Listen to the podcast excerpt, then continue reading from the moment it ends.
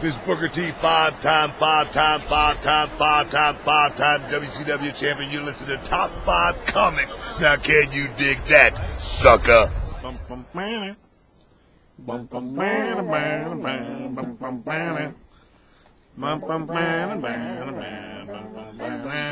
Ladies and gentlemen, boys and girls, children of all ages, Top 5 Comics proudly brings to you its tag team champion of the world, the Road Dog Curtis James, the Badass Stevie Gunn, the New Age Outlaws. And if you're not down with that, we got two words for you. Read it. That's pretty good. Let's read it. We're joined by uh, the HBK, HBK Ross. or Triple Oh, H. sweet. Sweet chin music. Yep. That's right. That was a comic for a minute. Well, that was his maneuver. Oh, that's Sweet chin right. music. That's true because you kick him in the face. It's good stuff. Sorry. You're leading this show. No, no, you're good. That is good, it's good stuff. Uh, all right. Well, welcome to Top of Comics podcast. Thank you. Uh, yeah. well, Thanks for coming. Yeah. Uh, uh, today we're going to be doing episode number 88. Yeah. oh my god. Wow. That was. It's been a while. No, that's true. That's true. Uh, looks like we're, we're going to talk about, uh, Justice League Power Rangers number one, Gamora number two, Monsters Unleashed from Marvel number one, Yeah. and WWE number one. Yeah. And then uh, maybe curse words from uh, Image Comics. Maybe. Maybe. It's, it's full of magic ma- magic powers and a crazy beard. He doesn't want to look at it. That's all right. It's understandable. the, the artist is God hates astronauts, and it, it is it does have crazy wait. art. Is that his name? No, Oh. he's the same guy who did the art for God hates astronauts. Oh, okay. So depending on whether you were exposed to that book or not, it, is chaos. You don't want exposure. Well, that's not the same thing we're talking about, though. Could be. Okay, That's what happened in Outbreak. that's something entirely different. Oh. There's a monkey, and then Well, they're yeah, they exposed. suits. That's true. You were talking about exposure. That, well, I yeah, something to get when you're outside too long, cold. 33 millimeter. 32. What's that movie? 28 Eight. Eight millimeter. Yes. Okay. I don't know what's going on anymore. Neither do I. so it's all right. You started naming numbers, and so I just went with it to stop it. I don't have any clue what's happening. Eight millimeter. That was a movie with Nicolas Cage. Yeah, it was. So, Is that when he was an ambulance driver? No, Does that bring out your dad or something like that? I don't remember what the name of that was, but it was crazy. Bring out your dad. That's um, during Christmas when someone's bringing a sled behind them. no, Yes, that wasn't Christmas. That's well, no, his movie wasn't during Christmas, Oh. but in general, I was Bring thinking Out Your Monty Dad- Python. Oh, Bring out that's your what I dad. thought too. yeah. Okay, well, in case I was in a totally different place then. Yeah, you were. Ringing a bell outside, dragging a sled behind him. Bring out your dad. No, it's That's what they did. a Christmas thing. It's not Christmas. I'm gonna say it should Is be. that about trees No, for people? people. What about people trees? I think it's something Groot. I am totally Groot. different. there you go. Oh my god. Ah, Courage got some news. I do not. You were just telling me about some news though. I forgot it. That's not true. Really? Bradley Cooper, Yes. Tom Cruise, Yes. Ryan Reynolds. Yes. They're eyeing them for Hal Jordan, Correct. which is strange because Bradley Cooper is a space rodent. Well, yes. Guardians of the Galaxy. That's true. He doesn't like to be called a rodent, though. Well, that's because he's a raccoon. That's strange. Also, he doesn't like to be called that. Raccoon? Yes. Yeah. Rocket. It's weird the, the choices. Is that what you're saying? Maybe. Well, Cooper, we don't use his face for that movie, so. Well, Tom Cruise is like five foot five. How is that going to be intimidating? You film him taller in everything he's in. Not Jack Reacher. Okay, well, except for Jack Reacher. He's intimidating in Jack Reacher. What was that show where he was a bald guy? And Tropic? Thunder. Okay. I didn't even realize he was in that movie. Yeah, he's the uh, sleazy uh, s- uh, promoter of the movie. Oh, And then at the end, during the credits, he dances. oh my gosh. It's not great. like Baby Groot. No. No. Different kind of like it. He's short enough. Kind of, well. No. Yeah, It's not like Baby Groot, but it I've is seen that fantastic. What else? Witchblade.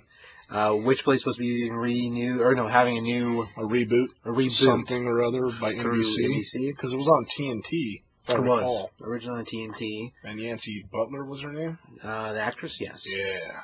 Uh, and Dave, our, our buddy Dave from Aspen, had a lot to do with that show too. Did it really? Back in the day, he did. Yeah, Hmm. he was one of the main producers on it. I wonder if Blockade Entertainment's attached to it. Is that what Dylan- that's the name of the company's. Yeah, yeah, his his. I don't know who the other guy is, but him and the company he's got, the ones that did uh, Ratchet and Clank.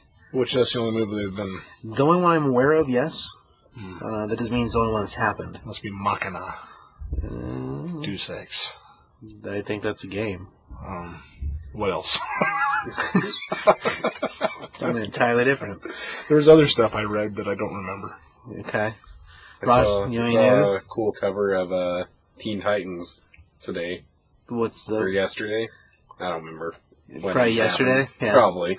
Is it the one you But, sent me a picture of? Yeah, it's got well the previous issue they showed Aqualad on it. Right. In this issue, it shows Aqualad with the Teen Titans up against King Shark. Right. He was dancing on water, wasn't he? King Shark or Aqualad? Aqualad. Well, the the first cover he's like attacking forward through it, and everyone's behind him, sort of. The other one, it's there the giant hammerhead shark coming up to eat them like Jaws style. I hear you. It's kind of Isn't awesome. that that's new King Shark, right? Because King Shark was a great white originally. Originally, yes. The new one's hammerhead, which I'm not entirely sure why. Dumb. It's just interesting the the what they choose to bring from previous continuity and what they're keeping from. New 52. Yeah, Yeah, that is a little odd. I, I have a feeling that at some point we'll have multiple King Sharks. I don't know how that works. If Then they're they supposed to can't be be the same King guy. Shark. Well, I mean, if you kill the king, then you're the king, right? Subordinate shark. Well, that's what you start out as. It's like leveling up. What if it's like a night shark? Uh, they like chess pieces. Yeah. pawn shark. Your bishop sharp. I would think that what's the one with the, the long nose, the metal, the, s- s- the shark with the pointed You nose? thinking a narwhal? No, Oh. swordfish. Swordfish. Is that a That's shark? Not a shark. Should be Short. because it was it could sword be one of the knights. That'd be creepy. Yeah, What about a ti- tiger shark? you need to stop. Why? Tiger started Shark's a totally different guy. Oh yeah, that's Totally different definitely guy. A hammerhead guy. He's also a guy with the things. Beast Oh Boy my turns into God. a fish. Yep. He does. How is that going to help things? It's not Distraction. Good job, Garth. trying to get job. away, man. Like, it Isn't is- uh, isn't Aqualad's name Garth too? Uh, the Well- other Aqualad. Tempest. Tempest. Okay. Is, is he on the team? He's on the Titans. regular Titans. Not Teen Titans. So we got Garth on the Titans and Garth on the Teen Titans. Those are two different people, though. Yeah. Nice. Or are they? It could. I'm gonna say they are because their skin color. Mm, I guess so. Yeah. One's green. Yes. Guess which one? I don't know. That's the one that changes into animals. Come on, Oh. man. Focus. My apologies. Yeah, all right. So they're also uh, trying to make a Black Adam solo film now. I guess Ooh. With The Rock? With the Rock. Oh yeah. man, that guy can carry a film though. Yeah. Man, It'd be interesting. if We get a Black Adam before a Shazam or anything. I think that'd be cool. I think that'd be pretty cool too. I think it'd be different. It'd Oh, be yeah. cool to see. Because that was in what? When's that slated to go? Oh, gosh. 2019 or something Uh, that. yeah. Yeah. and the There's been pictures showing up like since the con- since whenever the deal started or whatever, Mhm. because that's been something been being talked about for like at least a year, maybe two. Right. So, well, the Rock's also supposed to. I guess the Rock is supposed to have bought the rights to Big Trouble in Little China. I don't know if anything's been done with it. I thought they were filming that already. Maybe it's been a while since I heard anything about that. And what it was being used for, I don't know. Jack Burton. Jack Burton is from Big Trouble in Little China, yes. Hmm. Good job, Brain. I recalled that from nowhere. What's the main character's name, man? I haven't seen that movie in years. Well, it's, it's fantastic. You really should. Snake Plissken. That's a different movie. Same actor. Kurt Rock? Russell. Oh, If they're going to reboot it, I don't see why not. that'd be awesome. Wouldn't that be interesting if they did do a reboot that direction? Where he played both parts on the other side? That'd be kind of cool. Then they could do like what Boom Studios did. And, Make a comic book about it. yeah, like Double Team or whatever that Van Damme flick was. Double. It was was oh, what was that called? Double. Double Dragon. No, there was That's Double. Dragon. This- And a movie. and a movie. Double cartoon, Yeah, what was it called? It was I Double don't know. something. I'm looking to you for Double guidance. take? No. I can't remember that. Was that one with Rodman? I showed you that the other day. Yeah, I haven't seen that still. Why not? I don't. That, You don't like Dennis Rodman? it's not that. I just wasn't aware of it existing. He's a basketball player. Yeah. Yes. He was in a movie with Jean Claude Van Damme. That Yep. was crazy. Yeah. Called Double Crap Tastic. That's not, that's not the name of it. also hung out with Kim Jong Un. Fighting Van Damme. That's weird. Kim Jong Un. Kim Jong. Isn't that what his name is over in South Korea? Kim Jong Il. Yes, there you go. Is that it? Kim Jong Un. I think you're right. I think Un is the yes. The son Pretty sure that's right. of the junior, I, I don't visit for a reason. the junior of the evils. Yes. Okay. Not like Doctor Evil. No. That's a sing along blog. No, that's Doctor Horrible. Oh, you're right. yeah, I know. Dang. Mike, Mike Myers, excuse me. Yeah, you're fine. Yes, okay. You can't be right all the time. Well, it's, it's not totally Well, true. try. I did do try. Man. Trying to figure out a way to make that spin right. Anything else? They showed a new trailer for the new Power Rangers movie, Oh. and it showed uh, Bryan Cranston as uh, Zordon. in Huh. That's crazy. Which there's crazy history there because that was one of his first acting roles was doing like random voices for random enemies in the Oh, Mighty that's- Morphin Power Rangers. That's crazy. Weird. And so he, I guess it was something he wanted to do and got on back onto it. But I originally wasn't sold on that movie, and after that trailer with him and uh, they showed all the Zords and the Megazord and everything in it, Right. and they were all pretty cool looking. So Remember that fan made trailer? Yeah. Is it going to be like that? No. Or is More it going like- to be more poppy? yeah, more poppy. It's more like the first trailer. I wasn't sold at all because it looks like it's like a teen drama movie. Uh huh. But this one looks like the teen drama movie, but now they have superpowers and giant robots. Robots sell it. Yeah, well, it's easy sell for me right there. What about for somebody that doesn't like or doesn't know Power Rangers? I don't think you have to know anything. I have a hard time seeing a lot of people that weren't interested before being interested now, though, either. Maybe younger kids that are about the age where they would see that and be like, oh, it looks like a cool movie, and Right. get into it, but Yeah, I don't. I, I don't know. If you weren't exposed to it earlier, the, the idea of it's supposed to be like basically a reboot of the series. yeah, So it's supposed to be the first string of Rangers, I guess. again, Again. new new versions of them, though. And, Right. Well, yeah, different actors and different everything else. But it doesn't look stupid. It kind of looks stupid Well, still. well but- you, you I know how so. some of the, uh, what's that, The key. oh, Kamen Rider. Kamen Rider looks stupid now? Like, beyond ridiculous? older ones, yeah. I mean, no, the new ones. Well, they're over the top because of extra money. Oh, ridiculous. Yeah. Does it look ridiculous? It doesn't look like that. No. no. Okay. It looks more like a Transformers movie at this point than anything. Mark Wahlberg. If Mark Wahlberg was in it, I would have been sold to go. I know you would have. Yeah. You like some Marky That's Mark. very true. he's, he's my favorite. I say you can't make a bad movie, but then you made that one movie with The Rock, and it just made that me sad not inside. Pain and Gain. That made me sad inside. I think he's made more than that as a bad movie. No. That's it. Have you seen all of them? Pretty sure. Last Transformers wasn't very good either. I liked it just fine. he, he pulls a rocket out of Optimus Prime's chest and shoots it at his house because he's stupid. It's awesome. we didn't shoot on purpose. It's one of those things that happens sometimes. It was meant to be dumb. yeah. Yeah. It was done on purpose, not because it's stupid. It's stupid. Fantastic. All right. Yep. So speaking of Power Rangers, Speaking of Power Rangers, that was a good segue, Ross. Good let's job. try and yeah. We're moving to uh, Justice League Power Rangers number one. Just to let you know, there will be spoilers. This is a crossover with Boom Comics and DC Comics. Um, Ross, remember who writes this? Tom Taylor and Stephen Byrne Stephen Byrne doing the art. doing art and colors. Nice. Hmm. It's, good, it's a good looking book. Yeah. So, like, as far as uh, Power Rangers, uh, the regular series of Power Rangers has been pretty good too. Actually, the one from Boom. I don't think either one of these guys work on that, but No. it's been good by itself. Yeah. We were talking the movie's like a reboot. The comic is like a weird continuation reboot all at the same time. Kind of, yeah. Because it's like a continuation of a show, but as if it was like happening now instead of in the 90s when it came out. Right. So it's been modernized, and we're still going with the original cast. but the original cast from the original show. So yeah, it's very separate from what the movie's going to be. It sounds confusing when you say it out loud, but if you picked one up and you remembered watching the show, if you, you, if you ever saw any of the characters before, it doesn't make sense to you. Is it a good jumping on point for those who haven't seen Power Rangers? the comic.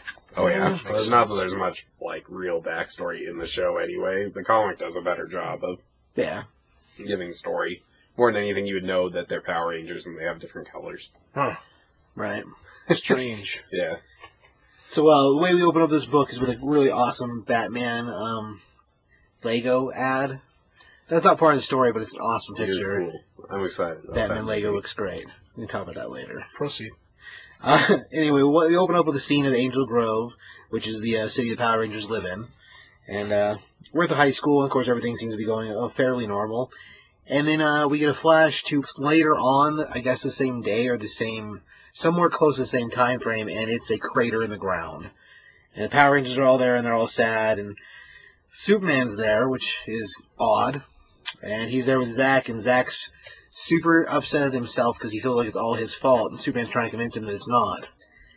And we directly turn to a flashback in time, 36 hours prior. And uh, we join the uh, Power Rangers, all meeting to go out and do morphin stuff. But one of them is missing. Well, one of the side characters is missing. So if you remember the cartoon or the TV show, geez, you had Zordon, and then you had Fun. Alpha 5, the robot, so the C-3PO. Well, Alpha apparently is missing. He went missing in a way that, like, he was online and all of a sudden his, his connection to Zordon just dropped. So Zordon sends the Rangers out to go look for him, so he teleports him out of the building. And, of course, they decide, well, if anybody finds him, give call in him right away. Well, as they're out searching, of course, Zack's the one that finds him. And there's a giant hole in his chest and robot parts hanging out, which he actually says, which is kind of hilarious. These parts are all supposed to be on the inside. And I'm like, hilarious. I thought it was really funny. Yeah, it was pretty good. It was pretty good. Anyway, so he activates his teleporter and teleports himself back inside the base with Alpha 5. And the entire time, like, Alpha seems like he's trying to talk, but he doesn't really say anything. He just keeps saying, I, I, I. And that's was something from the show. That's what he said all the time in the show. Pretty much, yeah. Anytime anything happened, that was his that was his go-to with uh, being afraid. Anyway, um, well, as he's in the base, Zordon realizes there's something that's wrong, and uh, of course Zack's like, "Yeah, there's a giant hole in him. There's never a giant hole in him. There's melted pieces everywhere." And about that time, he blows up, and Zordon had realized that something was wrong with him, being that it wasn't him. Um, and next thing you know, we got Lord Zed, who's inside the Power Rangers base, which is very not normal. So basically, Zack snuck a bomb into the base to allow Lord Zed in by d- breaching the perimeter defenses and short circuiting all the stuff inside with the explosion. All the rest of the Rangers are still out trying to find Alpha at this point. I mean, he did radio to him, but at this point, none of them show back up. So he gets up from the explosion, and of course, Zed's at first pretty impressed with him. He's like, "Oh, can't believe you're getting up. You should be laid off the arriving in pain." And Zack says, "Well, there's something else I can do," and he transforms into his Ranger form, and basically starts fighting the, the putties, which there's a legion of. And the whole time, like they're basically just talking. He's just talking crap to him, like, "Hey, you can't do anything by yourself, kid. There's nothing you, you can do." He's like, "Well, I don't have to beat you," and, or I can't. He's you're right. I can't beat you. And he's like, "Ha! Finally, you see it my way." He goes, "But I don't have to beat you." And about that time, he grabs a hold of of Lord Zed, teleports himself out of the base, which is kind of a brilliant idea, really. Mhm. Problem. Afterwards, Zordon manages to inform us as the audience that something is wrong with the teleporter because when the explosion happened, it messed things up. And it turns out Zack teleports not just away from the base, but to a different dimension. And in the teleportation process, he winds up letting go of Lord Zed. I assume he thought to trap him in the teleportation flux or whatever, or to keep himself safe from the thing, because the dude could tear him apart. Either way, they get separated in the jump, and about that time, all the rest of the Power Rangers show up at the base, see that it's a mess, and that there's a bunch of putties there. So that turns into, of course, normal Power Rangers battle. And we cut from there to see Zack show up in a, in a dark, I don't know, in a very dark city. And he's got a putty with him, so he beats the putty up a little bit. And about that time, he encounters who, Ross? Batman. Right, Batman. And of course, Zack says, "Oh, I know who you are. You're one of Lord Zed's monsters." And Batman's like, "You must be confused, lad. Put down the axe." And It is kind of funny because you don't really think about it, but Power Rangers do have crazy like death weapons most of the time. right, we don't hardly you hardly ever saw them in the show, really. But they all have crazy giant death weapons, and that's basically what Batman's like. Hey, put down the weapon, kid. Like, put down the weapon, guy. And uh, that leads to him, of course, attacking Batman because you know that's a normal thing you do, right? And uh, in the process of that, of course, Batman fends him off and tries fighting him and realizes that he's stronger than he should be. Uh, but Batman gets upper hand he's Batman, and about that time he uh, slaps a pair of handcuffs on him, puts him face down on the ground to uh, control the situation, very police authoritarian style. And just about the time Batman got things under hand where he can actually try to talk to the kid without him waving the axe around, the rest of the Power Rangers show up. With all their crazy death. with all their weapons. crazy death weapons, yeah. So this the scythe, the sword, the bow and arrow, which I guess is the least deadly, but then the two swords. So yeah, it, it's it's crazy. And so now all of them are fighting Batman. That's what I like. It's true. The next thing is kind of funny. What does Batman do, Ross? He has to call for help. Oh, kind that's of. right. Yeah. So he, he calls for help, telling the Justice League he needs somebody there. And of course, the response he gets is, "Hang on, is this Batman calling for help?" Hmm. And he's like, "No, I'm fighting a bunch of superpowered human or superpowered what does he call them? Super enhanced beings." And then whoever it is he's talking to is like, "Super enhanced how?" He's like, "Uh, superpowers, super strength." And about that time, he's like, "Where are you?" And uh, we get um Illinois, now Ohio, and then he finishes with closing in. Well, about that time, the Power Rangers sort of start slowing down and noticing that this guy is not like they normally fight. At least a couple of them do. Zack is not of that opinion at all, but two of them are like, yeah, this guy, the Blue Ranger and the Red Ranger are both kind of like, yeah, this isn't what we normally fight. Like, I don't know what's going on. But about that time, another red character shows up, who's a speedster. So the Flash, and he takes all the Power Rangers' crazy power death weapons and ch- chucks them to the floor, and he's like, "Hey, this is crazy." And about that time, Batman, who's uh, you know doing Batman things still, decides to launch a rocket at them from the Batmobile because that's how you handle things. Try to blow them up. And uh, it, it does some pretty good damage, but about that time, the Rangers are like, well, I guess it's time to call the Zords.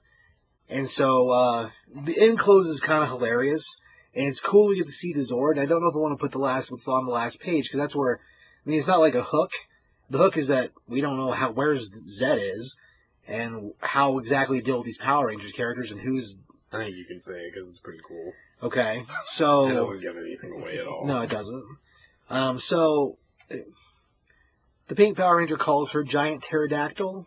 That's also pink to pick up the Bat car. And when you see the comparison between the two of them, the Batmobile's in its beak and is tiny. It picks it up in its mouth like it's gonna eat it or bring it to baby pterodactyl. Right. Yeah, and uh, then the Flash calls for help uh, because Batman's being taken by a flying pink dinosaur, which is freaking hilarious. The book's kind of awesome. Uh, it's a six-part miniseries, so I mean, over time, just like the Turtles, Batman. I mean, we'll get to it Resolve or whatever. But it was a really cool book. Uh, art's pretty good in it. It was a fun read. Pieces that are funny are funny because of how they Just the fit. characters Yeah. and stuff, yeah. So, uh, like score wise, I give it three and a half. No, four. I mean, it's a good book. It's a fun book. I'm interested to read the rest of it. I was never really a Power Rangers kid. I mean, it was on. I, I don't know if Rob watched it more than I did, so I'm aware of it. But it's because of the generation I grew up in. But it wasn't really ever my bag, really. But I do dig this book a lot. And as far as like a story setup, I just like how everybody plays their part, and they're written in a fashion that the jokes make sense. They're not like overly forced. They're just funny because of what they are. So yeah, I give it a four. Uh, good book, good read. Uh, Mr. Ross, what do you think about the uh, Power Rangers and the uh, Justice League? So I was I was like super super into Power Rangers when I was a little kid, Right. but it was never one of the things like like I was also into like Batman the animated series, and I went back to Batman the animated series and was like, oh, this is good still. And I never had that mindset with Power Rangers. I was never like, I need to go back and watch this again and stuff. But between the regular comic and this one, it's like totally turned it around. It's something that as an adult you can get into. And it doesn't necessarily make me want to go watch the show again because I know what that's going to be like. Right. But uh, as far as this book goes, it was really, really good. Uh, the art is awesome in it. Like Yeah. you were saying, the like when it's funny, it's just because the characters are funny. The the Justice League characters in it are all written perfectly. I think like uh, the part with Superman at the start is like the Superman I've missed in New Fifty Two, and it, he's been really prevalent in Rebirth. And it's like the same character. You don't feel like any sort of weird He this weird is disconnect. someone that doesn't know how to ride him or anything. And the same with the Flash and Batman. They're both Oh, yeah. great. Uh, I'd probably give it a four and a half out of five. It is a really, really good book. Well, is Curtis? I didn't read it, but my interest factor for that book, I would score that at about a three. Okay.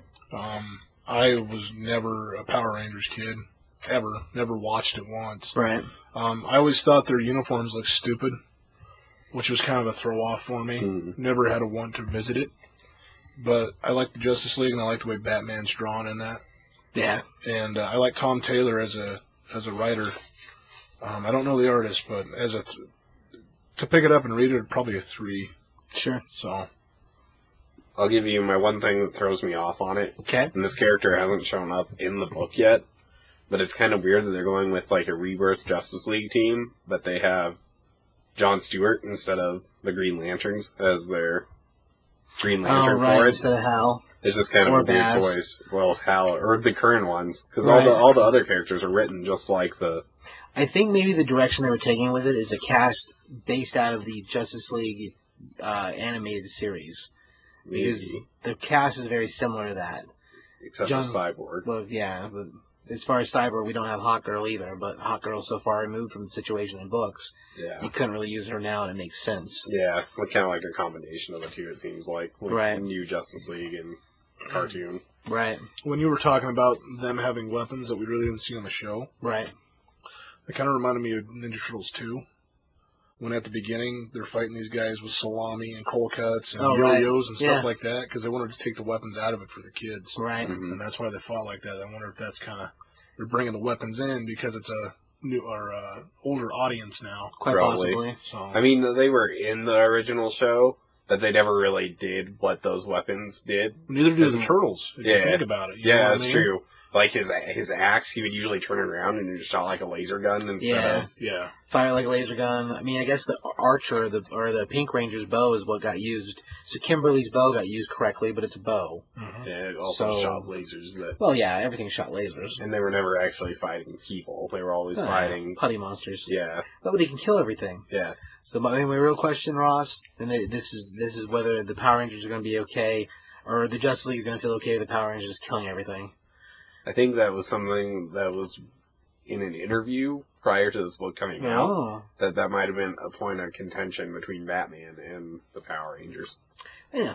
Batman gets work done though, so Yeah. occasionally you see things get blown up. Well, but usually when Batman blows things up, he knows that it's not going to Well, that's true. kill anyone. That's a good point. That's a good point. Blows off a head, it's not the end of the world. yeah. The internet loses their mind. He knows what he's doing. Generally speaking, yes. But yeah, good uh, stuff. good stuff. okay, uh, so we want to talk about what we want to do next? You want to do? You want to do Monsters Unleashed? You want to do Women Run Gamora? Oh, I don't know. I don't. I don't remember who wrote Monsters Unleashed. Okay. I need to leave. Ross is gonna punch out. Tag out. Tag out. Tag Well, since it's I don't know if I'm tagging out. He did a run in, oh, and now the referee is going to banish him to the back. Right. But do you know what that means? Though you get to come back later with a chair. Yeah. Sweet. That's pretty awesome. Next week I'll bring a chair. Sweet. All right. So with uh, with the old uh, heartbreak Ross gone, um, let's instead let's move in since we with the dub with the the wrestling references. Let's move into WWE. That's I tried to transition like the Justice League, but I just couldn't do it. Good do it. No, I was trying. Scary, you want to tell me a story about WWE? I could. Okay. This is from Boom Studios number one.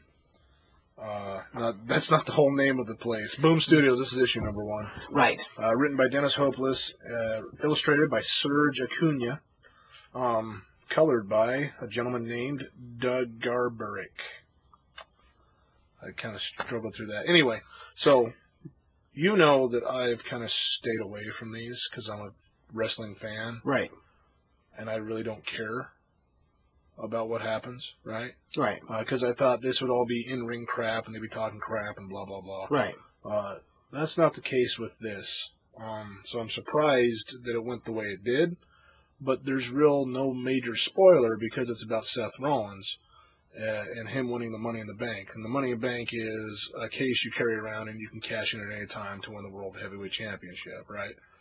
So he wins this in like uh, June of 2014 by beating Dean Ambrose. So they kind of cover the whole Shield aspect, and Shield was a group of Dean, Roman Reigns, and Seth Rollins. Right. So they cover that, and then they go through summer, fall, winter, and he's had this case and gone through a string of losses, and he's had run-ins with other wrestlers outside of the ring, like he's swimming and gets uh, splashed on by Dean Ambrose, right? Um, so in that regard, it's not about like I know it's scripted. We all know everything's scripted, right? Right. but it's just like every other TV show that's scripted. Uh, and this is the only thing that I've actually held on to from a kid. So this is the only thing that's been going on since I've been alive, right? So anyway, it's not so much like the back in the back. You you see shit stuff in the back. I cussed. I'm sorry. uh, behind the curtain, that kind of stuff, Right. Right. So, Backstage. so this is actually like if it wasn't fake and it was real, this is what would be going on. So since he's had this case, Triple H is kind of running the show with him because he was part of the authority at that time, right?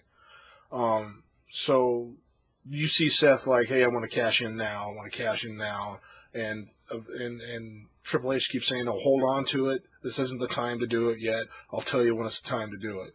So then we flash to WrestleMania 2015. Uh, and if we all know what happens there, if we've all seen it, obviously he wins the title. But it's how he wins the title that's weird because they show a segment in the back when he's talking to HBK, who just left, Right. uh, and HBK's like talking him up, like, yeah, you're a good dude, you got all the tools, blah, blah, blah. And eventually you're going to stop asking for permission and just do what you want. Um, so he had a match with Randy Orton where he lost on an awesome RKO. He popped him into the air off his back and RKO'd him, right? so that, then he's back talking to HBK. HBK is like, well, you're going to have to stop asking for permission. Um, there's a heavyweight match between Brock Lesnar and Roman Reigns. And he runs out to the ring without Triple H's permission, cashes in, and beats Roman Reigns for t- the U.S. champion or the heavyweight championship. Right. So essentially, that turned into a three-person match, but we don't even cover that. We just see him win it. So all the stuff that takes place from him getting Money in the Bank to that, I mean, that's going to be real TV, and you can watch it. Right. So there's really no there's no way to spoil it if you've already seen it. Right. So This is like fills in the pieces between what you've already seen. Right, If you're which- a fan. which usually I hate that crap. Right. You know what I mean? Just like Rogue One, I hate that crap. Uh, but this kind of gives you that backstory as if it was really real, and then this is really what's happening. And Triple H does have the authority to withhold all that crap. Sure. So it's kind of interesting in that regard. If you're not a wrestling fan, I don't know if you give a crap. Right. I really don't. But I enjoyed it, and uh, I'm surprised because you made me buy it. Okay. You made I didn't say no. you made me buy it. Um, but it's all right, and and the art in it's really good. I was surprised. They actually do get some likenesses. They have the Usos in there.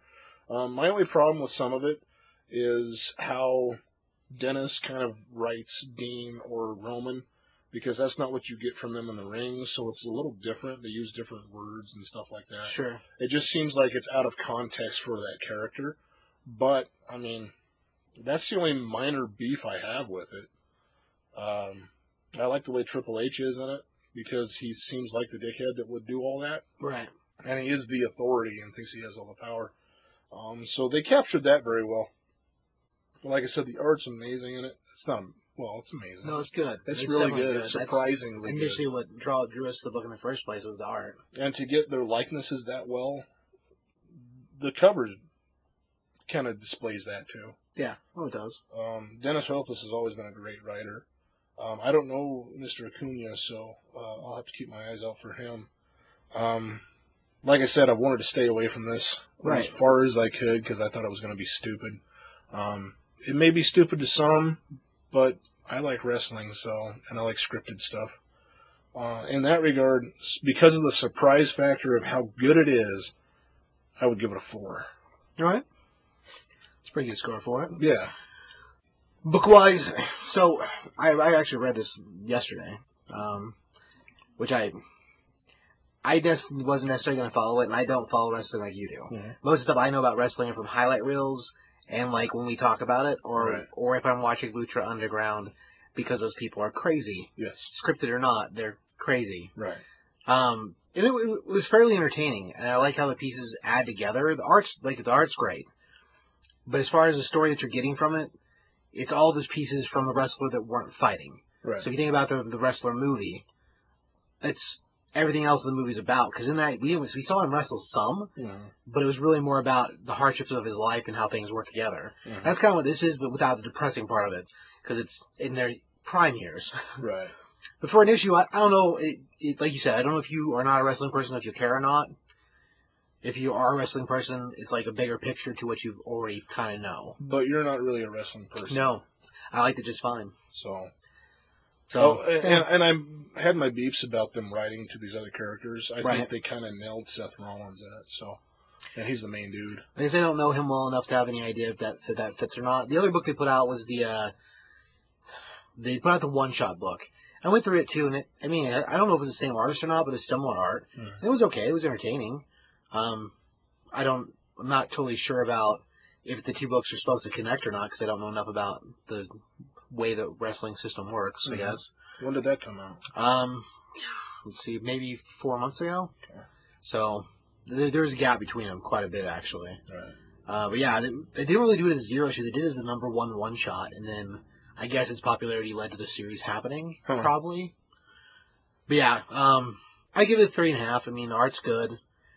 I dig the concept idea of it. The fact that you liked it makes it makes it make sense to me. So, Well, yeah, it, it was just a. It was out of left field, kind of. You Right. know, it's like I don't give a crap about that. Blah blah blah. Sure. And then I read it, and I'm like, oh, I can see how they can play it like it's real in the comics, but in real life, it's fake. right, You know what I mean? So that kind of that kind of made me happy. right on. Well, let's see. So, um, let's do uh, let's move on to Gamora. There's something else that's not real in the real world, but has a movie. It's gonna have a second movie too, which is fantastic in May. Um, so uh, Gamora issue two. So uh, issue one, and issue two came out fairly close to each other. Uh, this is the whole batch of new number ones that came out at the beginning or the end of December. Came out pretty quick with the second issues because we have this one come out at the same time U.S. Avengers came out and Star Lord. Um, so if you if you haven't seen number one, just to set the field, uh, issue one is not, not taking place during current continuity. This is back when Gamora was still with Thanos. Um, so, as far as a character, she hadn't separated herself from him, whether she was happy being there or not. This is prior to any of the Guardians of the Galaxy stuff, so she hasn't met Star Lord. None of that stuff has happened. Has met Drax, um, and what we find out is that if you've seen the movie and you already understand her backstory, her people were all wiped out. Uh, she was adopted by Thanos because she was the strongest of her people because she was the only one left. This is dealing with her going after the people that killed her, her planet and her family. Uh, what you wind up finding out is back to the same aliens that go after Star Lord's dad and Star Lord when he's a kid, the Badoon. So Badoon really haven't been featured in I don't think any movie stuff before. They're kind of fish face looking guys, kind of. I mean, if you read Star Lord, the previous run of Star Lord, you see him in the beginning of the book. And then after that, we don't really see a whole lot of them. That's because they're owned by Fox, right? I don't know who owns the Badoon. I think they're owned by Fox. It's possible. with the scroll.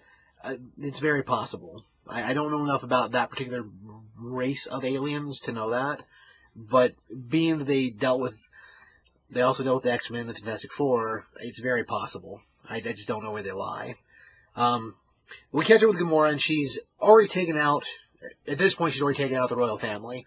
Save her one last remaining bloodline individual who it turns out was someone that was banished because she's only half Badoon. And Gamora feels the only way to finish her bloodlust or to make it not haunt her is to wipe out the entire royal family and then move forward. So she's tracked down this individual who was exiled from the Badoon race for not being a full breed, and she's living on a planet that used to be. Uh, uh, I don't know how many books we've seen this place in. Uh, it's Ublix. Uh, it's U B L I E X is how it's spelled. Ublix is the best I can pronounce it.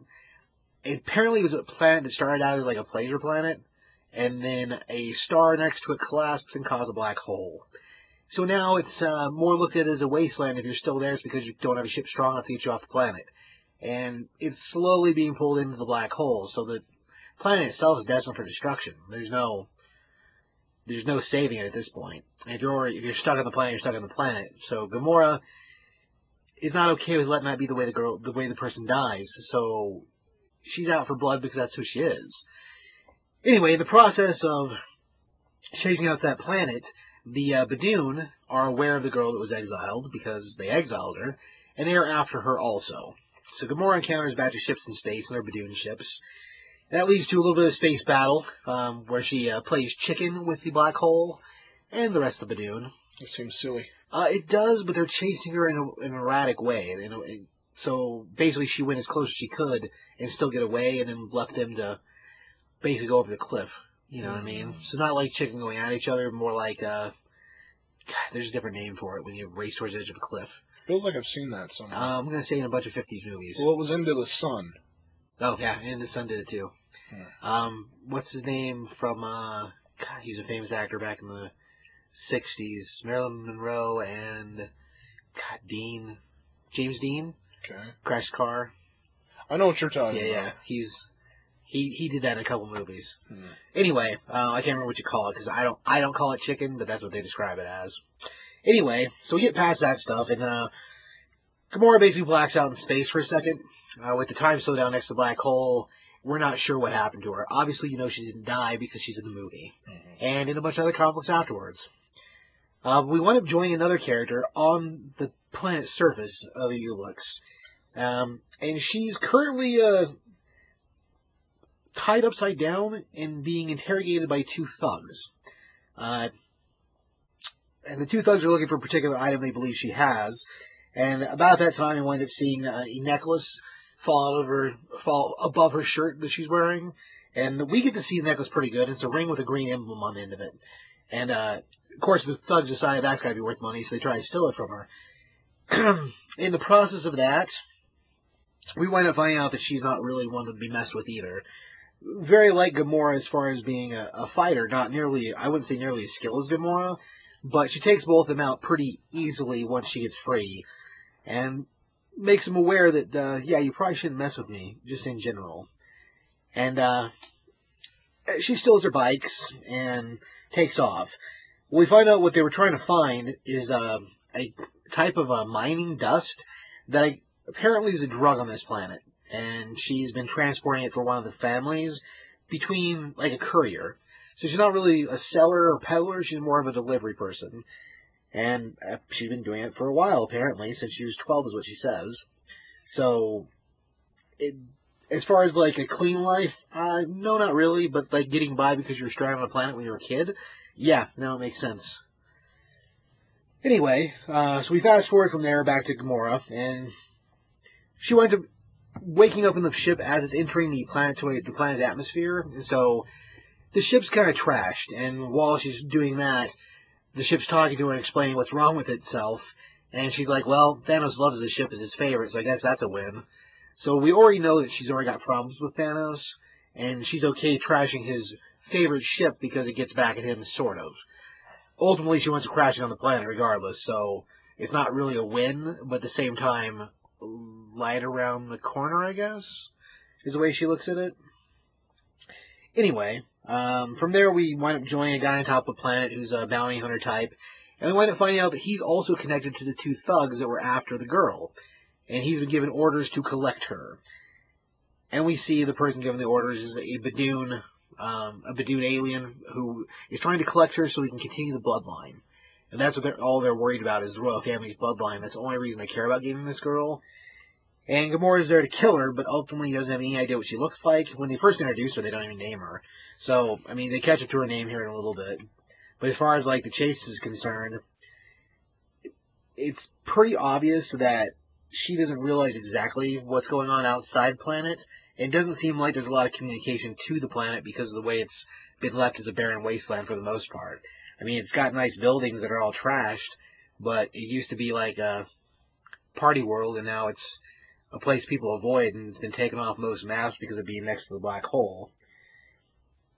Anyhow, um, well, the plane, the ship crashes, and of course, our girl sees it crash, and she bolts, which the guy was going to try to take her out right before it happened, and uh, she bolts because she sees the plane, the ship crash, and says, "Oh, a crashed ship means there's ship parts." And we get the idea that she's been trying to build her own ship to escape the melting planet, and that's what she's been trying to do, and that's the whole reason she's been working for these families, is to raise money to build her own ship so she can get away. Um, of course, that leads her to uh, Gamora, who's passed out in a heap of parts and uh, in this crater. And then we wind up running into another faction on the planet that's a real problem. Um, I'm gonna leave it there because it gives us a little closer. That gets too close to where the cliff is at the end of the book. Um, I'll tell you what that faction does. That faction is a batch of like priest types that sacrifice people because they believe it'll feed the hole in space. So they're basically just crazy zealots, um, which is they're kind of terrifying the way they look. Their cloaks are really cool looking, but yeah, they're obviously crazy people. And uh, yeah, that's where I'll stop it at, just because it's you know it's too close to what is happening with the book. Uh, I, pr- I should have told everybody who worked on this thing. Uh, uh, Nicole Perlman is the writer, and Marco Checchetto is the artist. Uh, Checchetto is a fantastic artist, by the way. Um, other stuff he's done, Spider-Man stuff, he, great. Uh, Punisher. and yeah, and the Punisher too. Yeah, he did that Rucka run, which was awesome. Anyway, uh, score wise, I give it a three and a half. I mean, it's entertaining. It's cool to see backstory for Gamora.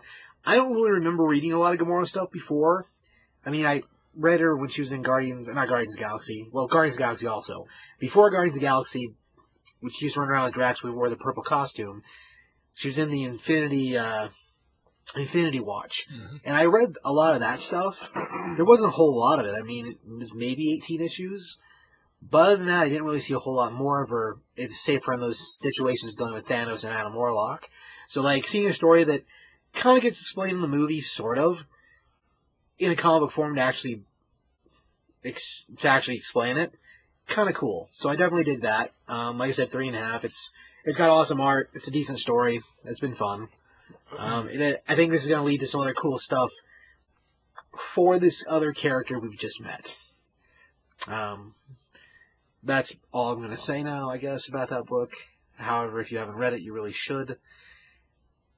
Simply because it's really cool. If you did Guardians of the Galaxy at all, it's a really cool book. Because you already know who the players are, savor a few of these new people, and you know how they really pay off in the end. I mean, she, at this point, she's still kind of friends with Nebula, which that goes in and out in the comic book, so we'll see what happens with that later on.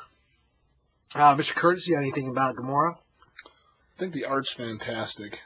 Um, I always, for some reason, the the new Space Marvel stuff, I always pit it against the Abnett Lanning. Is that right? Abnett Lanning. Uh, Andy Lanning. Yes. Abnett Lanning, uh, Guardians of the Galaxy from like 08. Oh, okay. Yeah, So I always pit it against that, and how is it going to hold up? Um, I shouldn't do that because I never usually do that. Uh, but I always put it against that, and that just doesn't it doesn't do it for me. Um, That yeah. run of Guardians, that particular run of Guardians was previous, well, of course, it was before the movie, but as far as like a series that maybe they drew from for the movie, that's where it came from. 'Cause Yeah. the way the characters all play together in there is the way they play together in the movie. It's just so, amazing. yeah, it's great. That particular Um, run is fantastic. Interest alone, my probably two and a half. Uh, I usually love the space stuff, Right. um, but this that one in particular, for some reason, just doesn't do me uh, do it for me. And I think it's only because Gamora uh, needs somebody else to play off of. Right. That's how I think it is. Um, She can hold her own series if it wasn't this far space adventurous. You know what I mean? If it was Right. more more uh, street level stuff for her, because I think she is a pretty badass lady, Yeah. But I don't think she can hold that high sci-fi aspect of it, and I don't know why. Right. You know what I mean? Well, I think once we get to issue three, I'm pretty sure the pieces going on with this new girl character, who I, I didn't name on purpose so people are aware. Uh, I'm pretty sure that's what the point of that is. So it's going to turn into kind of the way I feel it's going to go, at least during the first arc, is going to go kind of uh, buddy cop style with the two of them. Right. Because I'm pretty sure that by the time that all gets explained, neither one of them will be happy with who the other one is, but it's going to work out in a kind of cool way. But you mentioned Nebula. Yes. She's a character I think can hold that high sci-fi. Well, she also has a crazy look to her. And, like, the Nebula's in the first issue, and they compare, the, like, there's points in the first issue where the two of them, we see the sibling rivalry, even though they're not technically related. I mean, they're, like, steps are, like, uh, adopted sisters. So, we still see that there, and how Gamora was constantly favored over Nebula, because we straight up see Thanos discipline Nebula in ways that are way out of line. And Gamora doesn't get that same treatment, maybe because she was the first, or just because she's better. Well, even the Drax, I don't think he can carry a book by himself either. He needs to have somebody else to play off of. If they did a Drax Gamora book, I think that'd be awesome Yeah, because they're both outlandish uh, Corsairs of the Stars or something like that. You know what I mean? Um, but I think Gamora would lend towards Drax's sensibilities, and Drax could lend toward her savage side. right. I think they'd play off well on each other if they just had their own book. With your odd couple style. Especially since she's the spawn of Thanos, Right, and he's going after Thanos. right. I think that's a good dynamic with those two. Sure. Um, but two and a half for that book itself. Um, it just it, it isn't enduring to me right now. Checchetto's awesome. I don't know Perlman, right. uh, but maybe come the third issue, it'll pick up to a point where I'm like, yeah, I want to pick that up. Cool. right on, right on. Um, okay, so let's do some uh, Monsters Unleashed. Monsters Unleashed um, by Cullen Bunn, uh, Steve McNiven, Jay Leisten, David Curiel, and VC's Travis Lanham. That's a lot of names. It is. so my, my thought about this was seeing it from the cover. I'm very far removed from Marvel's continuity right now, Right. which is why I was liking the space stuff because I didn't have to get all up in this. Seeing the cover, I thought, man, I know these monsters. It's going to be a good time. Reading it, not so much. Uh, not not the good time part, but the monster part. Um, because Being characters you know. right, Yes. Uh, so we see that these monsters are coming to the Earth from like asteroids or comets or whatever you want to call them that come into the Earth's atmosphere and hit ground. I think it's comet, Comets. astro. I don't remember. Meteor, maybe. There you go. So anyway, they're crashing to the ground by some unknown forces bringing them to us. And when you see these monsters, they are monsters. They're not uh, Devil Dinosaur, which he's in this book too, but he's with Moon Girl. So anyway, they're not like that size. They're not uh, Fing Fang Foom. They're extravagant monsters that are giant, right? Stories tall. Um, some that I have never seen, and I'm assuming nobody's ever seen. But when I look at them, I'm thinking, okay, was this in Astonishing Tales? Was this in Beware from the Oh, 70s? sure, you know, that yeah. kind of stuff. So I don't know if it's something that has been out there before because Groot was one of those monsters way back in the day. When you first started, yeah. Right? So now it's like, okay, maybe they're bringing some stuff to the forefront again. I don't know that just yet. Yeah, I don't know that either. I'm assuming as much, but yes. Uh, so these monsters are obviously destroying, uh, like, they're in Boston at this time, right? And we have the Avengers, which I'm unfamiliar with the Avengers right now. But we have Captain America, Spider Man, Vision, uh, Thor, Wasp, and Hercules, right? I like that Hercules, Hercules is in there. Right. And he's got one of the coolest lines in this book. Um, have you read it yet? No, I haven't. Okay. Um, but it's just a bunch of fighting monsters, right? Spider Man's his wisecracking self, using his webs to shut mouths of giant monsters. Um, and evidently, they, they are able to fell a monster. Um, but there's another one that comes up, and Hercules is obviously. Uh, he's this is the line that's awesome in her, right? Uh, they're naming off who they are: Thor, goddess of thunder, blah blah blah. Uh, so he says, and Hercules, Prince of Power and Lord of picking up heavy objects and throwing them. so that that to me is awesome and where it's coming from. So It's pretty good. so yeah. after they fell that one monster, we get a couple more monsters. Um, we don't have any decisive end to that battle. So, but then we go to London, where we have the X Men, and the, it's a weird lineup because I don't know because Jean Grey looks like Marvel Girl to me.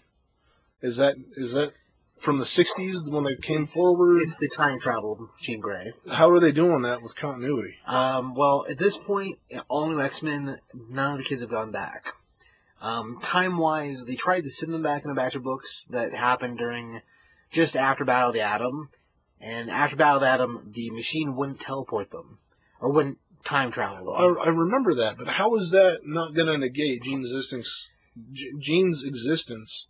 I'm thinking the, the, the be- best I can understand it from what they showed us at All New X Men, because there's a point during the f- first run of All New X Men where Kid Cyclops basically dies, Old Cyclops disappears, they revive Kid Cyclops, and Old Cyclops reappears. I remember that too. So it tells us all it's a giant circle, and at some point they have to go back in order to make the reality continue. I think the reason they couldn't go back, and this hasn't really been revealed anywhere, so this is just my read on it, folks, with the All New X Men in mind. When they tried to send them back after Battle of the Atom, and the machine wouldn't do it and wouldn't let them tra- time travel, in Battle of the Atom, we had a batch of X Men from the future Uh-huh. time travel back to the past. So we had three generations of X Men the kids from the 60s, our modern era versions of them that are still alive, the future, and then a batch of them from the future, like Days of Future Past Future. Age of Apocalypse. Right. So because of that happening, during the battle, most of those characters died or disappeared. Well, the few that we didn't see die, in theory, are still hanging out during the current timeline. So I think because of those ones being alive, so the Jean Grey from the future that's hell bent on keeping things the way they are, I believe that she's still in our current reality, and so the machine couldn't send them because that version was still around. So it negated the time travel, because the one in the future never left. Okay. So the reality, if she continues to exist, reality breaks. Okay. So based on the way they showed a Cyclops die and come back, I'm seeing at some point all of X Men ends as a series and they time travel back to the past. That would negate the future Jean, unless something else happens with time travel with her, which could, and then we'd have two Jean Greys. But everything they've seen now, I'm saying, I'm calling as being once they go back in time, X wipes their brains and they move forward. Okay. Shorter explanation of why we have Old Man Logan.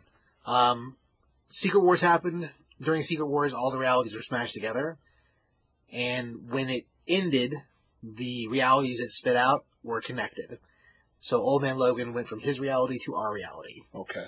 So anyway, we have Storm, Iceman, Old Man Logan, Jean Grey, Nightcrawler, um, and they're fighting in London, and I don't know why, but th- it's like a spidery monster that shoots out like lava from its tentacles. It's weird. Um, obviously, we go to uh, Wakanda. They're fighting a monster. There's a lot of fighting monsters in this book. It's it's surprising. And then we go to Seattle, where we have the Guardians of the Galaxy fighting a monster and we have uh, Groot and Rocket making fun of the Space Needle. um, it's good comedy. It makes sense. Um, they're able to dispatch of that monster. And then we go to Venice, Italy, where we have the Inhumans fighting a monster with the help of Karnak, who's surprisingly good at that kind of stuff. Now, his whole his whole power is understanding everything's weakness. Right. So So then we have a flash to Devil Dinosaur Moon Girl, and Moon Girl trying to figure out exactly through modern science why we're having these monsters kind of uh, attack our place of existence. Um, not a bad book. There's a lot more to it, especially with the Hulk punching a giant spider in the eye. Um, and then we we are reintroduced to somebody who's been on the monster side of Marvel for a long time. Uh, great character. I'm, I'm glad they're back. Uh, but one of those characters who themselves said they should have seen this coming and they should have better prepared for it. Uh, so, and then we find out the somewhat, I think, an, an origination of why these monsters are here with a battle going on with this other character. So um, the way the dynamic's going to play out, I think, is going to be great. Uh, I think this book, honestly, probably could have been done in 10 pages. Uh, there's a lot of story to it that brings you nowhere and just leaves you on a cliffhanger of, hey, these were fighting those monsters and, you know. It's a lot of So- open-ended pieces. Well, it is, and it's kind of sad because I was really expecting a lot. It's a good setup issue, I'm not going to lie, but I think it could have been done in a lot less pages. Uh, Cullen Bunn's a great writer. Uh, Steve McNiven, great artist. Uh, I, I do want to see where it goes, but it was kind of a, you know, and it felt like a filler issue, I guess, just to start it out. Um, in that regard, I'll give it about a three. It's it's it's a good startup. Um, there wasn't enough substance in it to keep me wanting to learn more, I guess. Hmm. So Okay, well, it is a mini series. It only runs six. So as far as like setting the gauge for everyone, I think they really wanted all the characters, or a majority of the characters in the universe to be dealing with this problem. Because there's a lot of events that happen where people just don't get involved in it because they're not connected to it. Mhm. Like Battle Atom's a good example. Nothing to do with any of the other characters outside X Men. right. Which makes sense considering, but at the same time, you have the end of the world happening with a rogue batch of X Men. You think the Avengers aren't going to do something? Seems questionable. Spider Man, okay, maybe not, because depending where he's at. But you have giant Sentinels in a giant battle with a whole bunch of mutants. The fact that Avengers don't show up is questionable. you know what? Have you ever seen a movie called Godzilla All Out Monsters Attack? Um, yes. That's what this reminds me of. I was going to say, with them all showing up on the planet, I think this is a, it's a very similar idea. Yeah. The character at the end they introduce, because I, cause I, cause I've, said- cause I've flipped through the book, I have not read it, is one of my favorites. Right. She's great. They are great. Yes. All right. Uh, Did you give a score? I I haven't read it, so I don't. What about your interest score? I'm really interested in it actually, just because the characters that are revealed, like that stuff. So we, I feel like we haven't seen them in a minute. We did see, we did see at least one of them during Secret Wars with their own book, and that was cool, and I like that one a lot. But then after Secret Wars, we haven't seen them at all, and the only place they really fit is with monster characters. So if there's not monster things happening, we don't usually see them. Right. So, because of that and that particular character, like I'm into it a three and a half, four, four, because I, I like the I love the art. This seeing it looks great. I haven't read it, so I don't know how the story plays out. I know that he's a good writer. Yeah. Um, and as far as like cast members or whatever, I mean, I dig, like I said, the, the couple people. In the, so the end of the book with the reveals are the, where the characters I'm into. So, just that alone, I I give it three and a half. Okay. So That's what I like to hear. score wise, I'm, I'm really interested in reading it. I just haven't got to it. So that's on me. Okay, so let's move on to curse words from uh, Image Comics. Uh, this is uh, written by uh, Charles Soule, and uh, art is done by Ryan Browne. Um, so if you know God Hates Astronauts, then the art will look familiar to you. So this particular book, I want to say the pitch that that really got me in, into the idea of it was in the original previews catalog. Because our base is like the short pitch for it. We have a wizard from the past who's in the present, and uh, how he plays with the world. Uh, the way the book opens up, we want to meeting our main character, who's uh, he's a magician, and he's uh, in the process of taking an order from a uh, client. This particular client is a, a rap star who uh, is tired of being uh, tired of everyone coming after him as, as the best rapper ever, and he doesn't want the other people around him to exceed him. And so he uh his name his his name in the rap game is Johnny One, and he wants to be Johnny Platinum because no one can touch him with his platinum. And so he's busy trying to convince our wizard to uh transform him into full living platinum. As they're working the deal, he basically tells him, well, you, you pay me what I want and I'll do it for you, but keep in mind, this stuff can't be changed after it's done, and it might not be the best idea to do. So, eh, you know, uh, be careful with what you actually want. He tells him that there's uh, three three rules: no curses, no wars, and no love. So he won't do spells to cause curses. He won't do spells for war. He won't do spells for love. And of course, Johnny's like, "Oh no, no, I just want to be metal, man. I want you to make me platinum."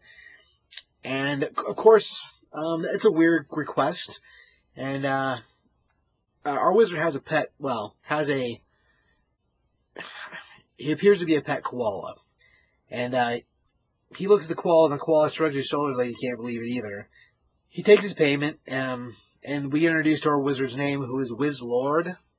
Um, odd name, but it makes sense in the book. So he casts his magic, does his spell, and sure enough, Johnny is turned into a platinum man. And he is super, super happy about it until he realizes that he can't feel anything anymore in his face or in his body because he's now metal and metal doesn't have nerves. And even though it's living metal, apparently the way it works, he doesn't have any feeling at all.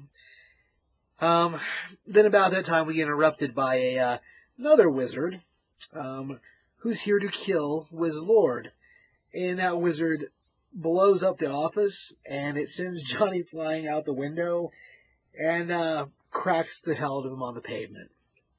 So he's very broken now.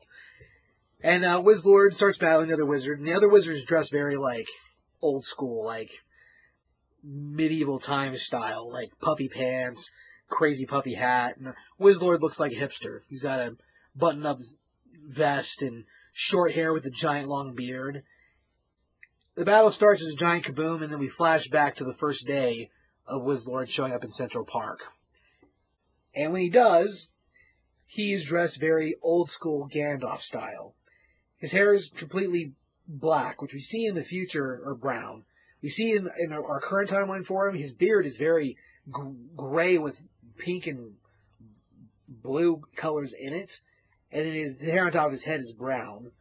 Um, so he's in the park, and uh, he's approached by some police, so they're they're horseback mountie type, who believe he's just a homeless man, and he is very very angry, not in control of himself. His eyes are completely whited out. He's got no pupils.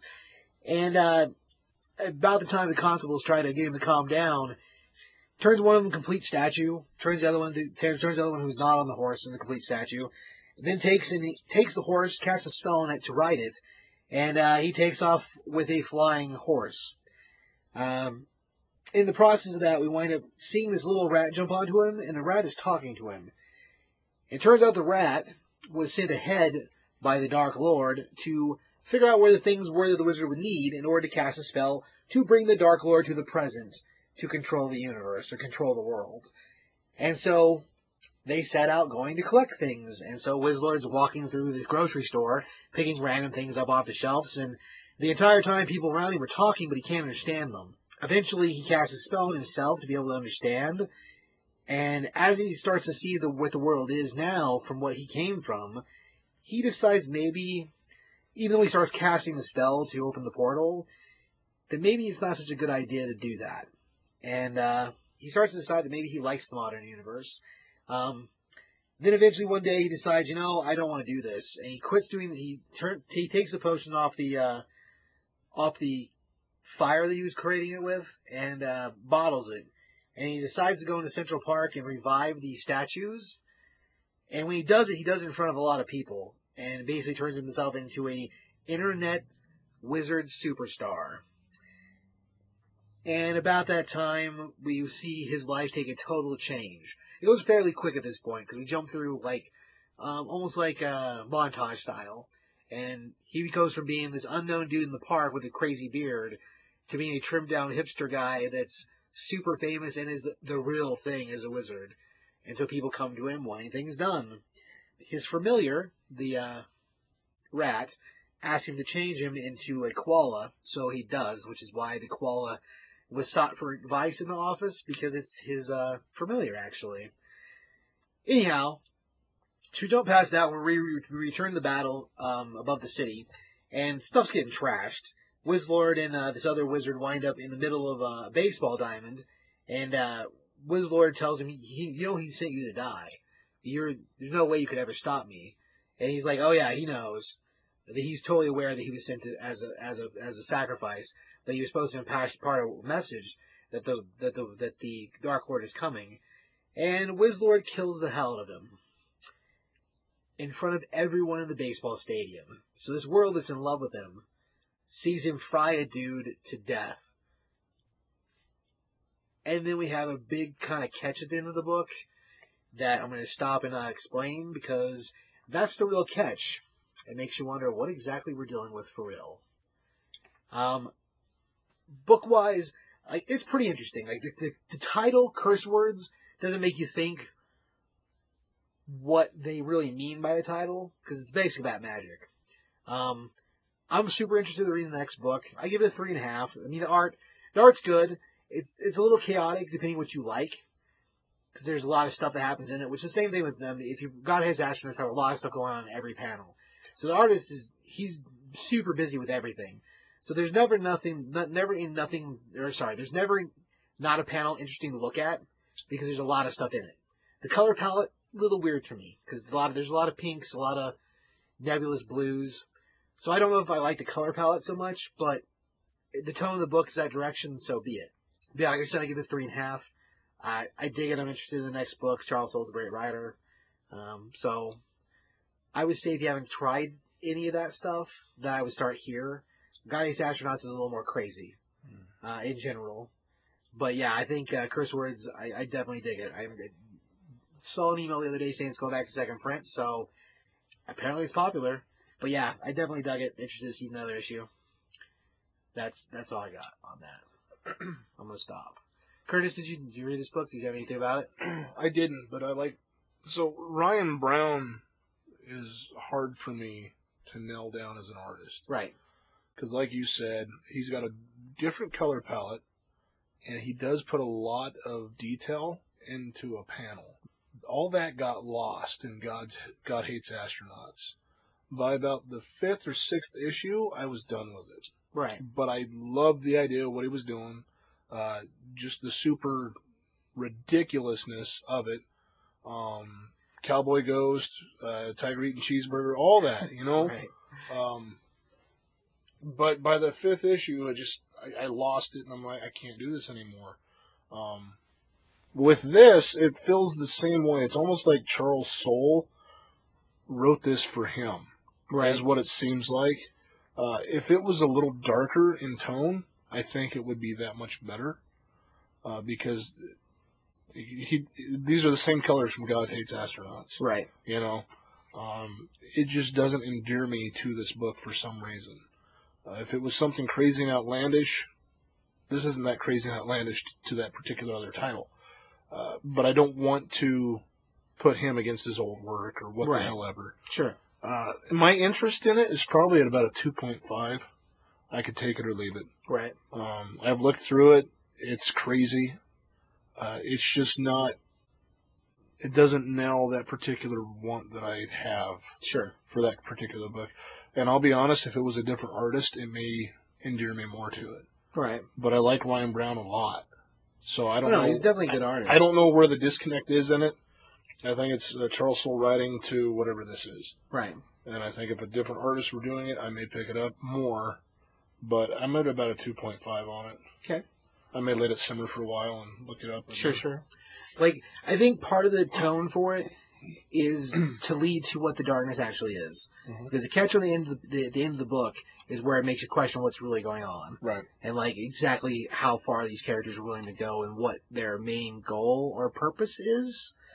Um, so it's a pretty big, it's a pretty big, like, oh my god, kind of thing at the end of the book. Mhm. And I think maybe the lighter color palette around that is what will make that more off-putting. And I, so I think it may be purposeful.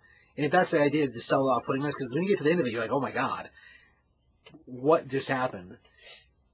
So I don't know if that's an element to help with that or not. Well, and, and I'll, I'll give you that because when you had it open Yeah. and I saw that last page, I'm like, what the hell? That's not the same. So Right. it may it may draw you into it. Yeah. Like, like I said, I dig it. I mean, if you get a chance to read it at some point, maybe maybe you'll find similar likes to it or not. Uh, as far as comparing other work, I mean, Charles Soule's written a lot of stuff. So, book wise, if that is the intent, is that the color palette set that way to sh- get us to the shocking parts and move forward, awesome. If it's set this way all the way, I mean, I don't know, I like it enough to keep reading it, so I say check it out if you guys haven't got a chance to. Um, you really probably should. But yeah, as far as like books are concerned, I, I dug it. Uh, they did do an, another alternate cover that had a gold lettering and like an old school classic image eye on it. There's going to be a batch of covers that are coming out this next two months that are like throwback style covers. It was the same image on the front, but they did, had the old image eye and then the raised like golden letters, which is cool. There's going to be a couple that are like that. They're doing a throwback one for Invincible. It's to uh, Youngblood. So like a Youngblood remake cover with Invincible characters. They're doing a Walking Dead remake cover for a book called um, Killer Killer or ah, jeez, Dire Kill or Kill or Don't Kill or something like that. It's it's in issue five or six. I can't remember what the name of the book is, but it's a straight up like Walking Dead Rick Grimes cover, but with the other character. Um, there's a couple other ones that are gonna come out that are like that that look pretty cool. I think the next one for God Country is a Savage Dragon number one reissue cover, but with the character from God Country, so the old man. Which if you're listening last month, you or last episode, you heard us talk about God Country, uh, or uh, me talk about God Country. So issue two has a throwback cover to Savage Dragon. Anyway, that's like talking about books to watch, not actual what we were talking about. I got confused in there for a second. Yeah, that's a lot of nonsense to throw at you. Uh, okay, well, um, I don't know if you've been around since we started this. So, Curtis, what'd you learn today? oh God, you mean like? You know what? I think I did this once. Um, Gamora is badass, and she needs help carrying a book. that may that may change later. Okay, I'm, I'm, I'm gonna let that one go. Uh, what did I learn today, Curtis? I don't know. Come on. Am I supposed to make something up? Yes. Uh, cheese balls make your fingers sticky. I didn't learn that today, but I know that. oh my gosh. uh, um, it's okay. So let me do. I'll do. I do on my own. I learned today that uh, giant monsters are coming to the Marvel universe is a lot like Godzilla movies. Oh, I see what you're doing. Yeah, I see what because you're it, doing. they all show up for someone to kick their butt.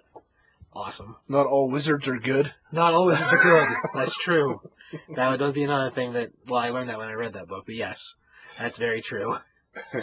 Oh, okay, uh, Curtis, you have some books to watch at all? No. No? What about uh, American Gods? No. You into that at all? Giant Minotaur is. guy? Oh no, we talked about no, No? no. I'm not. I'm not interested in that in the least. Okay. I think it looks interesting. I know you're. I don't know. I don't know if the show is something I care about, but the experience in San Diego with that was weird. So, uh, geez, books to watch, huh? Uh, yeah, you brought it up. I well, I know. I generally gives me a second to think about it. Dr. because everyone Aphra? else is on top of things. Doctor Aphra has been great. Um, I do dig that. Um, current Green Arrow is really pretty good too. Like I, I'm digging the the Black Canary and him combo in the book. I think that's cool. We didn't get any of that during New Fifty Two really, so I'm definitely digging that. Um, Justice Just Suicide Squad. I think where it's going for Just America, I say watch for that one because I think the end of this is gonna line that book up, and I'm pretty interested to see how that cast plays together because we're dealing with the cast of partially villains or people that were Suicide Squad members because the cover the cover for issue one sells it with Lobo, Batman, Killer Frost, Black Canary. So like it's a mixed match of characters that are good with or that are bad with good intents and characters that were just bad that may now be good. And it's classic Lobo, so that definitely makes me happy. But I think uh, that particular book will be fun to carry and fun to watch, um, read wise. I a feeling at some point we'll wind up having Lobo replace Batman and Superman in it, but that's because he's a powerhouse and kind of grumpy. So I think that'll be cool. Um, Yeah, but what's going to make him do good things for the sake of being good? Unless he's on the Suicide Squad where he has to. it all depends on how the end. of the But then he can't die anyway. exactly. So what's the point? like I said, I think once we get to the end of this particular book, uh, this particular crossover, that'll explain why that happens. And I have a feeling he'll have his own reasoning, kind of like Lex Luthor has for being his own Superman. Lex Luthor is stupid. Yeah. It depends who you ask and what movie you're talking about. Comic books, he's stupid. No, he's, he's not stupid. Yes, he. No, he's not. He's just confused about what he likes better, crime or being awesome. Shut up, crime. right? That's a totally different movie too, which is also awesome. Uh, dark, dark movie, but awesome. Super. Yes. In title alone. No? That was kind of sort of playing off. No? In case you don't know, people, the movie's name is Super. Eh, But it is a dark. It's, it is dark. It's good stuff, Oh, though. what's it like? There was another movie, superhero movie that was out like that. It's the one with Woody Harrelson where he's handicapped. I can't remember the name of it. Prescription P. No. I know there's one called RX that had Michael Rapaport in it, Oh, I never saw that. and he thought that he could fly, but it was drug induced. Oh. And I know which one you're talking about, but I can't remember. But Yeah. yes, there is a correlation there. Yeah. I'll shut up. Books to watch. Books to watch. Marvel Monsters Unleashed. Okay. Hopefully, that first book lays the groundwork groundwork for a good story, Right. and not just uh, all out monsters attack. So. Oh, this was your turn, huh? No, you're, My you're bad. good. It's all it's all group it's all group work. I don't even know what comes out, man. I'm I'm removed bad. Yeah. Well, I've been I've been trying to read Red Hood and the Outlaws. right. I've been thinking about picking up Trinity. Oh, Superman. Yes. Superman. I read the Uh, Frankenstein. I was doing the Macho Man thing. Yeah, you were. Oh yeah, uh, Frankenstein one with him, Twelve and thirteen. and yeah. you described how he's Superman, right. and the other Superman's not Superman. Right. This guy's Superman. So that's kind of wanting me to like Superman. and it's been a long time since I liked Superman. Right. So, but that was a good two issues. I'm going to pick up Multiplicity, hopefully. We'll see where it leads from there. Okay. So don't put those in my poll. I'll take That's them all the No, no worries. You're good. The current Superman stuff is really good.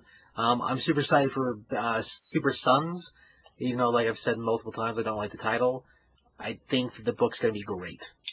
I Uh, think it's going to be kind of a punny thing oh, I'm sure it is. going into it. You know what I mean? But yeah, Tomasi's a great writer. As far as the setup, the few pages of art we've seen for it look great.